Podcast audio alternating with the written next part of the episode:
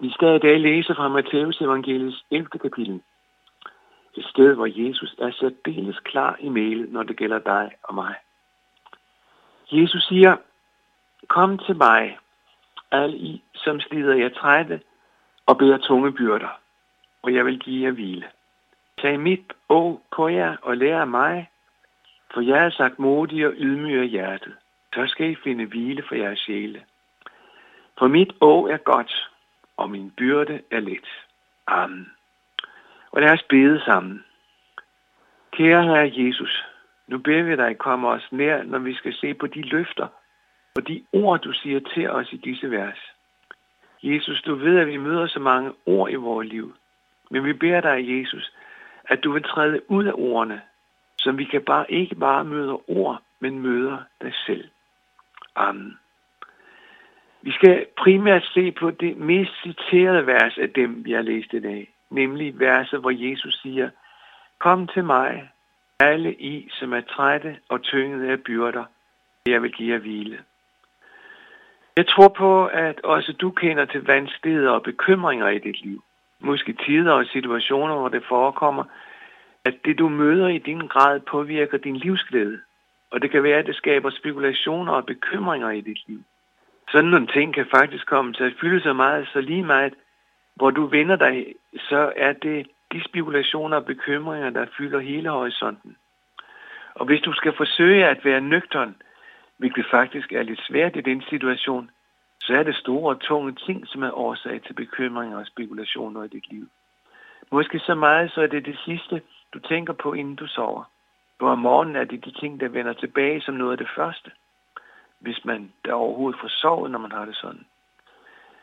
Jeg tror egentlig, at de fleste kommer ind i sådan situationer. Problemer med helbredet, vanskeligheder hos børn og børnebørn, økonomiske spekulationer måske, angsten for fremtiden, eller måske er det din ægtefælle, der er syg, og hvis det nu sker, at døden kommer, hvad så med dig? Måske har du forsøgt at tale med andre om det, men det er ligesom ikke blevet til hjælp jo forståelse, men de andre kan jo heller ikke klare tingene for dig. Og så er man tilbage til spekulationerne. Og så kommer tankerne. For hele verden er Gud så hen i den situation. Man kan få den tanke, at han er ligeglad med dig. Og det der er vanskeligere hos dig, den vej ser han slet ikke. Er der ikke noget om, at en Job i Gamle Testamente, hvor begivenhederne i hans liv rejste flere spørgsmål, end de til synlædende kan svare på? Er Gud ligeglad med dig? Tænker du på, at det Jesus siger her i det vers, jeg læste, de bevæger sig bare i en helt, helt anden retning. Kom til mig, siger Jesus. Og så er adressen. Alle I, som er trætte og tynget af byrder, og jeg vil give jer hvile. Bemærk lige det første, Jesus siger. Kom til mig. Jeg ved ikke, hvilke billeder du får i dit hoved, når han siger sådan. Men ved du, hvad det betyder? Det betyder, at du henvender, han, nu henvender han sig direkte til dig, og han opfordrer dig til at være opmærksom på ham. Se den rette vej, siger han. Kom. Kender du Torvaldsens statue af Jesus, som står i vores fuglekirke i København? Det er en statue som, statue, som illustrerer det, Jesus siger. Kom, siger han. Det står også på det fundament, hvor statuen er sat op. Kommer til mig. Sådan står der. Jesus gør dig, som lytter denne dag, opmærksom på sig selv, på ham som virkelighed. Han siger til dig, at der er en, som du måske ikke lige havde tænkt på, når det gælder dig og din livssituation, dine oplevelser. Og hvem var det så lige, han henvendte sig til? Det var mennesker, der beskrives som noget, nogen, der slider sig trætte og bærer tunge byrder. Er det sådan, du har det? Og hvis det er det, så er det jo dig, han henvender sig til. Og nu fanger Jesus så din opmærksomhed ved at sige, kom. Han trækker ligesom dine øjne og dine tanker hen mod sig ved at sige til dig, at du må komme. Komme nær, komme ham nær. Men hvis man så skal helt ned i detaljen for de følelser og alle de ting, som også er i vores liv, hvad betyder det så rent praktisk at komme? Det betyder, at du kan sige det, som det er med dig og hos dig sige det med ord til ham. For det er at komme. Og det er sådan at komme. Og det mærkelige er, at Jesus, ham der sagde disse ting, den opstandende Jesus, han som gav sit liv i døden, han er også den levende Jesus. Han er simpelthen meget opmærksom på den situation, at menneske hører det ord. Hvad sker der med det menneske, som hører det? Er det et menneske, som i sine tanker eller med sine ord fortæller mig, hvordan det er fat? For så er han der og lytter. Det er sandt, selvom det er en utrolig tanke. Kan hende, at du i dit univers oplever dig lidt som en tilfældighed, og at du denne dag skulle høre det her om Jesus og fra Jesus. Men set fra hans side er det ikke en tilfældighed. For han søger mennesker, fordi han elsker mennesker, og han vil gerne komme mennesker nær. Kom, siger han, fordi han elsker dig, og fordi han gerne vil høre dig, fortælle om de ting, som er vanskelige i dit liv. Husker du, at da Jesus gjorde sit første under, som vi læser om i Johannes evangeliet, så er det i forbindelse med en bryllupsfest. Værten, værterne kom ud i en noget uheldig situation. Vinen var sluppet op. Og nu er der altså fest, og varmt var det, og, og så slipper vinen op.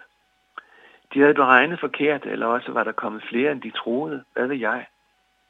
Men det opdager Jesu mor, som også er med som gæst. Hun går til Jesus og siger, de har ikke mere vin. Ingen lange forklaringer, men bare denne enkle oplysning. Den hører Jesus, og Jesus hjælper dem med en vin, som var langt bedre end den, de havde drukket op. Det der, de har ikke mere vin, Jesus. Det er at komme. Ved du, hvad det også er? Det er bøn. Hvad kan man komme til Jesus med? Jeg ved jo ikke, hvad det er, dit problem. Er du ensom? Kan man tale om, med Jesus om det og bede ham om hjælp ud af ensomhed? Ja, det kan man. Er det sygdom, der tynger dig? Kan man tale om Jesus med det? Om det? Ja, det kan man.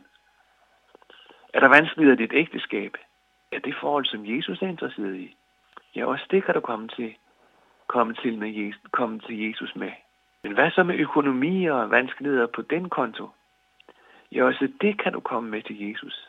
Arbejdsløshed er det en kategori, som også skal have noget med Jesus at gøre. Hvis nu man ikke bare kan få solgt sit hus, og man har udsigt til to huslejer, det kan ellers godt holde en vågen. Er det et forhold, som man kan blande Jesus ind i? Er det relevant at tale med ham om det? Ja, det er det.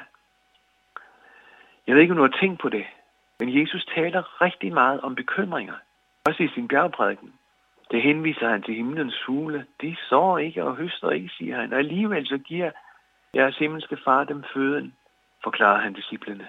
Er I så ikke meget mere værd end dem? Og han taler om liljerne på marken. De gror, men de arbejder ikke og spinder ikke. Og Jesus siger, at Salomo, den gamle, formidable, rige og kloge konge i Israel, selvom han havde de bedste af det bedste tøj, man kan forestille sig, så var det ikke så smukt som netop den lilje, der voksede på marken. I må ikke være bekymrede eller spørge, hvordan får vi noget at spise og drikke eller tøj på kroppen. Men, fortsætter Jesus, søg først Guds rige og hans retfærdighed, så skal alt det andet give sig tilgift. Vær da ikke bekymret for dagen i morgen. Ved du, hvilken holdning, der ligger bag disse udsagn?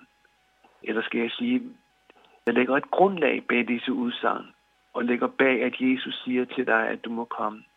Der ligger den virkelighed, at han har omsorg for dig. Og det betyder jo, hvis jeg skulle sige det sådan mere regelret, han elsker dig. Jamen, siger du, eller tænker du måske, er Gud ikke sådan mest religiøs? Du taler jo meget om de ting, som er i denne verden, hvor vi er, og hvor vi lever. Tænker du måske sådan? Nej, jeg vil gerne sige til dig, at Gud er ikke specielt religiøs. Det er os, der gør ham til det. Gud er interesseret i dig, i din hverdag, i dit liv, i din skole, i dit hjem, i dine tanker, i dine bekymringer. Men så er det også sandt, at når det gælder de ting, som har med vores Guds relation at gøre, også det vil Jesus hjælpe os med.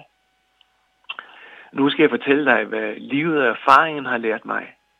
En af de ting, som i den grad kan ødelægge et menneske, som kan tynge et menneske, det er bevidstheden om, at jeg har Gud imod mig. Jeg har syndet, jeg har handlet forkert i forhold til det, han siger, det han kalder rigtigt. Jeg er en synder. Den bevidsthed kan i den grad tynge et menneske. Der er en, som har beskrevet sin situation, før han bekendte sin synd på den måde. Min krop synede hen. Jeg stønnede dagen lang, for din hånd, Gud, lå tungt på mig. Livskraften svandt ind som en blomst i sommerens side. hvor man ikke får vandet. Min livskraft svandt ind, siger han, og så var det min egen sætning, der lød som en blomst i sommerens side, hvor man ikke vander. Sådan var oplevelsen at have Gud imod sig.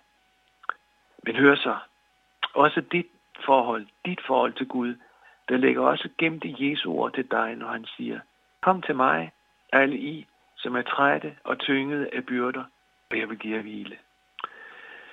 Jeg nævnte Torvaldsens Kristusfigur før, den som i originalen står i domkirken, og i små kopier mange steder i øvrigt.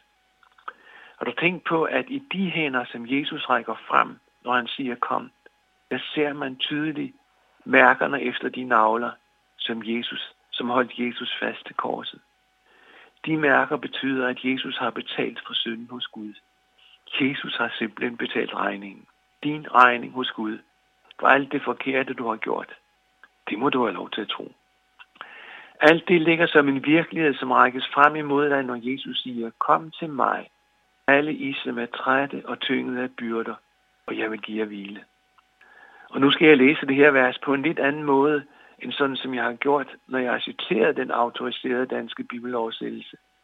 For Jesus siger det lidt anderledes, end det kommer frem i det, jeg læste.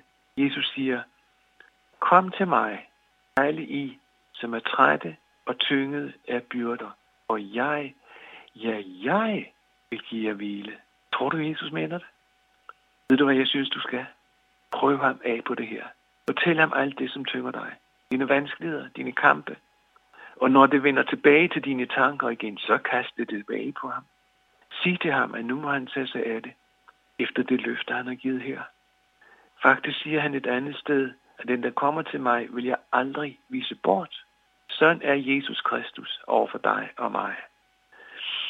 Peter, som var en af Jesu disciple, lærte det og skrev på et tidspunkt i sit brev, Kast alle jeres bekymringer på ham, for han har omsorg for jer. Jeg tror, det er en erfaring, Peter har gjort. Ikke alene erfaringen med, at han kunne kaste sin byrde på Jesus, men også, at så havde Jesus ansvaret, og så viste han sig i omsorg for ham. Kong David, han skrev det, overgiv din vej til Herren. Stol på ham. At overgive sin vej til Herren, det har med fremtiden at gøre. Det har med, hvad der skal ske at gøre. Overgiv din vej til Herren. Stol på ham. Ja, hvad så? Ja, så griber han ind. Må Gud velsigne dig til at leve i denne virkelighed. Amen.